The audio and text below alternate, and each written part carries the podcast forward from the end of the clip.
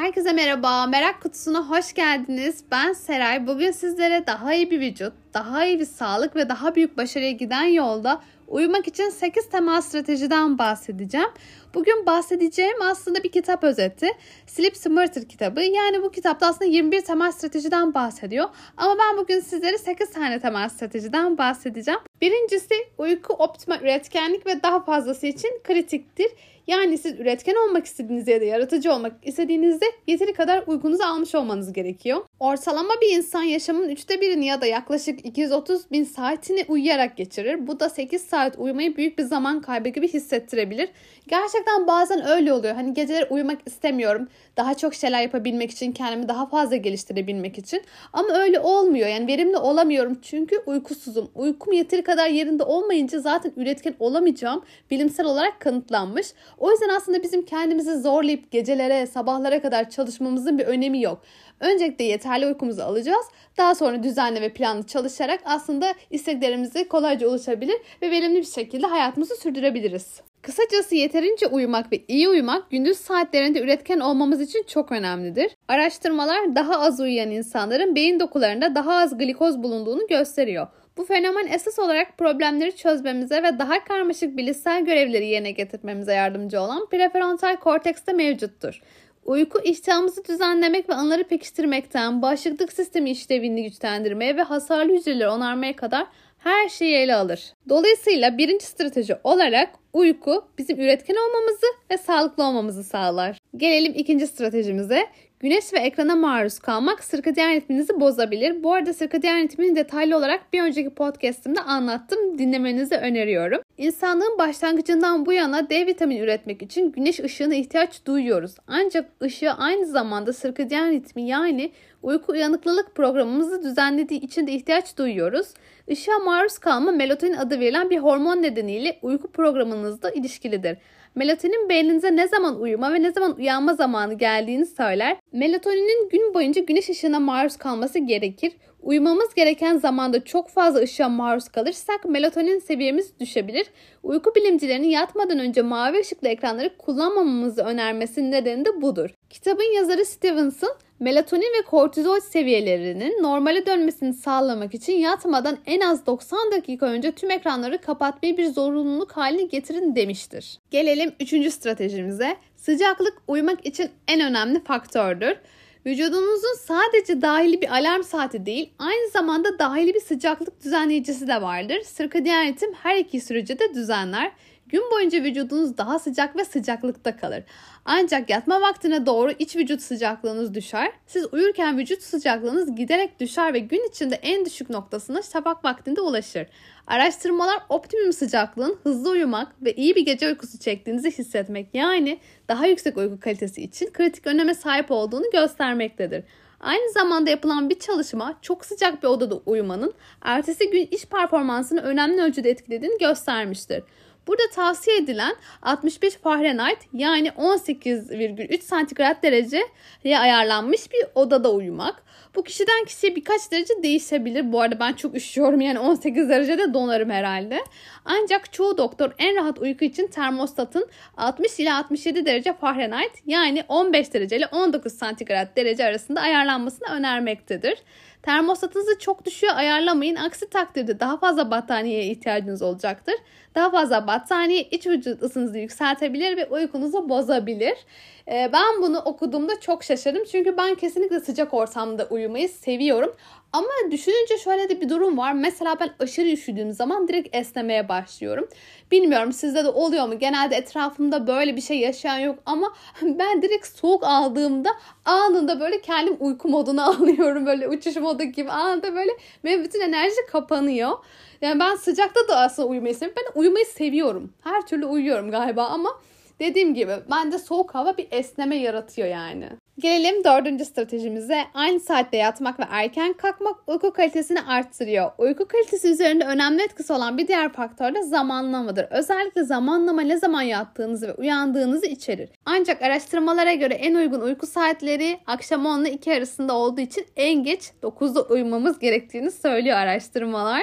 Ee, yalnız bu bana çok saçma ve imkansız geldi. Çoğumuz zaten hani işten çıkışı, işte eve geldi, yol, trafik derken bizim eve gelmemiz 7.30 8'i buluyor arkadaşlar. Yani biz nasıl 9'da yatalım? Çünkü daha yeni yemek yiyoruz. Yemek yer yemez zaten yatamayız. İnsanların spor yapması gerekiyor. Bilmiyorum kitabın bu kısmına da araştırmaları da ben katılamadım açıkçası. Neyse devam edelim. Kitapta diyor ki sabah erken kalkmak uykudan en iyi şekilde yararlanmak için bir başka öneridir. İnsanlar güneşle birlikte doğmak üzere evrimleşmiştir. Bu vücudunuzun sirkadiyen ritminizi sabah erken başlamak için optimize ettiği anlamına gelir. Eğer 18 ile 64 yaş arasındaysak en az 7 saat en fazla 9 saat uyumamız gerekiyormuş. Eğer 65 yaşın üzerindeysek de gece başına 8 saatten fazla uykuya ihtiyacımız olmaması gerekiyormuş. Bilmiyorum açıkçası ben bazen 12 saatte uyumak istediğim oluyor ama ben çok uyumanın biraz psikolojik bir durum olduğunu düşünüyorum. Mesela eğer o gün sabah kalktığımızda istediğimiz bir şey yapmayacaksak daha çok uyumak istiyoruz. Ya da bir hedefimiz, bir amacımız yoksa daha çok uyumak istiyoruz. Çünkü yapacak bir şeyimiz yok.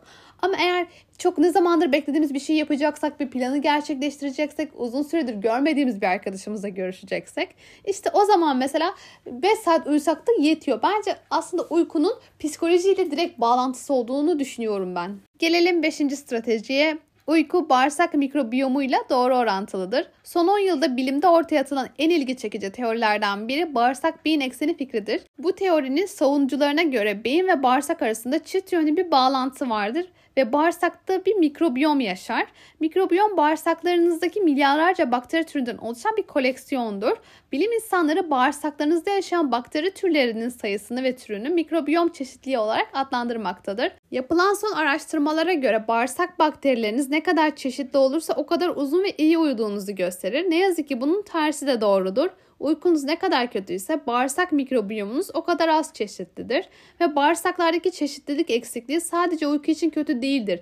Tip 2 diyabet ve kardiyovasküler hastalık gibi daha ileri sağlık komplikasyonlarına yol açabilir. Peki bağırsak mikrobiyomunuzun sizi geceleri uyutmadığından nasıl emin olabilirsiniz? İşte bazı ipuçları. Birincisi tam tahıllar, hayvansal olmayan proteinler ve bol miktarda lif açısından zengin renkli meyve ve sebzeler dahil olmak üzere çeşitli gıdalardan oluşan bir diyet uygulayın. Üçüncüsü prebiyotik veya probiyotiklerden alın. Gelelim 6. stratejiye. Yatmadan önce cinsel ilişki yapmak uykuya daha hızlı dalmanıza yardımcı olur. Çünkü cinsel ilişki serotonin gibi iyi hissettiren nörotransmitterlerin salınımını düzenler. Ayrıca doğal bir stres giderici olan oksitosin üretilmesine de yardımcı olur.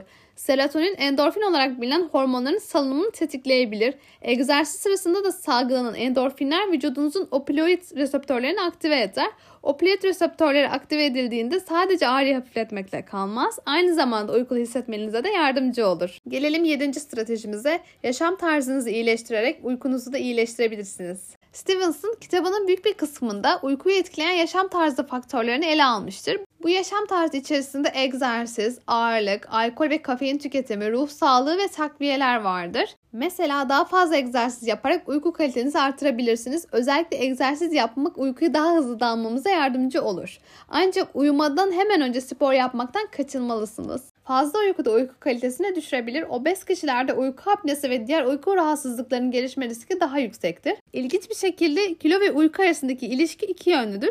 Araştırmalar gösteriyor ki yeterince dinlenmezseniz daha yoğun kalorili yiyecekler istersiniz. Bu durumda daha fazla kilo alırsınız ve bu durumda yine uyku bozuklukları yaşayabilirsiniz. Bu şekilde döngü devam ediyor. Yani ikisi de birbirini etkiliyor aslında. Gelelim kafeine alkole. Muhtemelen kafeinin yatmadan önce kullanılmaması gerektiğini duymuşsunuzdur. Ne de olsa bu bileşik nörotransmitter adenozini yukarı doğru düzenleyerek uyku halini doğrudan engeller. Kafeinin vücudunuzda uzun süre kalabileceğini bilmiyor olabilirsiniz. Bu nedenle uzmanlar saat 4'ten sonra yani 16.00'dan sonra kafein alımından kaçınmanızı öneriyor. Yani bu imkansız. Kesinlikle imkansız yani ne demek akşam yemeğinden sonra kahve içmemek ne demek? Yani ben şoklardayım şu an gerçekten. Neyse devam edelim. Dinlenmek için iyi olmayan bir diğer sıvı da alkoldür. Alkol uyuşukluğa neden olurken uyku kalitesine de zarar verir. Özellikle alkol dinlendirici göz hareketleri yani REM uykusunu bozar. Hafıza ve öğrenme konsolidülasyonu REM uykusu sırasında gerçekleşir.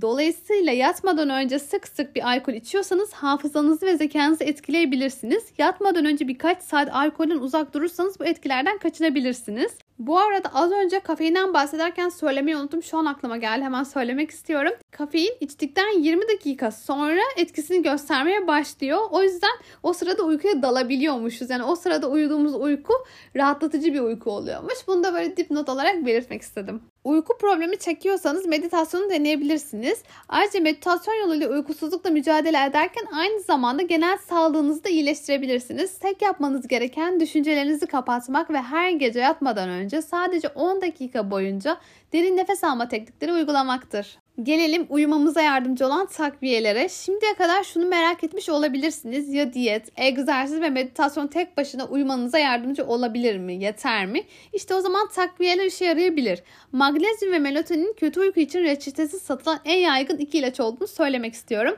Magnezyum doğal olarak oluşan bir mineraldir. Daha önce de bahsettiğimiz gibi melatonin sirkadiyen ritmini düzenlediğimiz bir hormon olduğunu söylemiştik. Yazar kitapta boynunuzda ve sırtınızda magnezyum macunu kullanmanızı öneriyor. Bu minerali beyninize ulaştırmanın en etkili yolunun bu olduğunu söylüyor. Melatonin yalnızca diğer her şey başarısız olduğunda bir seçenek olmalıdır. Vücudumuz zaten melatonin doğal olarak üretiyor. Dolayısıyla bu hormonu çok sık takviye etmek normal bir melatonin üretimini bozabiliyor. Gelelim 8. stratejiye. Huzurlu bir ortamda kendinizi başarıya hazırlayın. Nerede uyuduğunuzu ve uyurken ne giydiğinizin önemi vardır. Bu nedenle Stevenson Sleep Smarter kitabında bir yatma zamanı rutini oluşturmanızı öneriyor. Ayrıca uyku mabedi olarak adlandırılan bir alanın da oluşturulmasından bahsediyor. Yatmadan önce doğru kıyafetler seçtiğinizden emin olun. Bütün gece serin kalmanızı sağlamak için pamuk ve keten gibi nefes alabilen malzemeleri seçebilirsiniz. Uygun bir uyku sığınağının birkaç temel özelliği vardır. Birincisi karanlıkta daha iyi uyursunuz. Bu yine o güzel sirkadiyen ritminizle ilgilidir. Yatak odanızı karartın. Normal uyku saatlerinde oda ışığına maruz kalmak melatoninin %50'den daha fazlasını baskılar. İkinci olarak temiz havalı bir odada daha iyi uyursunuz. Havanızı temizlemenin en doğal yolu ev bitkileridir. Bitkiler havadaki karbondioksiti ve diğer toksinleri alır ve yan ürün olarak temiz oksijeni verir. Dikkate alınması gereken bazı harika ev bitkileri potos, yılan bitkisi ve kaynana dilidir. Bu bitkilerin bakımı hem kolaydır hem de uykumuz için iyidir. Ayrıca her türlü ev dekorasyonunda da harika görünüyorlar. Son olarak yatak odasına iş getirmekten kaçının. Uyumadan önce çalışmak beyninizdeki ve vücudunuzdaki stres hormonlarını artırabilir. Bu stres hormonları da uyku miktarınızı azaltabilir ve uykuya dalmanızı zorlaştırabilir. Kitabın yazarı Stevenson, yüksek kaliteli uyku bağışıklık sisteminizi güçlendirir, hormonlarınızı dengeler ve metabolizmanızı hızlandırır. Ayrıca enerjinizi arttırır ve beyninizin işlevini geliştirir demiştir. Kısacası Sleep Smarter kitabı sağlıklı düşünen insanlara uykuda başarı için bir yol haritası sunuyor. Sağlıklı bir bedene ve zihne sahip olmak için uykunun neden bu kadar önemli olduğunu anlatan bir kitap ve daha iyi dinlenmek için çok güzel ipuçları veriyor. Bu kitaptaki tüm önerileri uygulamak aslında kolay. Yani birkaçı tabii ki zor ama çoğu kolay. Yani egzersiz yapmak, erken uyumak, işte düzenli bir uykuya sahip olmak, beslenme vesaire bence hepimizin yapabileceği şeyler. Denemeye değer diye düşünüyorum. Kısacası benim daha rahat uyumak için anlatacağım stratejiler bunlar. Bir önceki podcastımda da uyku ile ilgili daha detaylı ve fizyolojik bir bilgiye sahip olabilirsiniz. Bugünlük podcast'ım bu kadar. Umarım sevmişsinizdir. Bir sonraki podcast'imde görüşmek üzere. Beni takip etmeyi ve podcast'imi beğenmeyi ve alarmı açmayı unutmayın.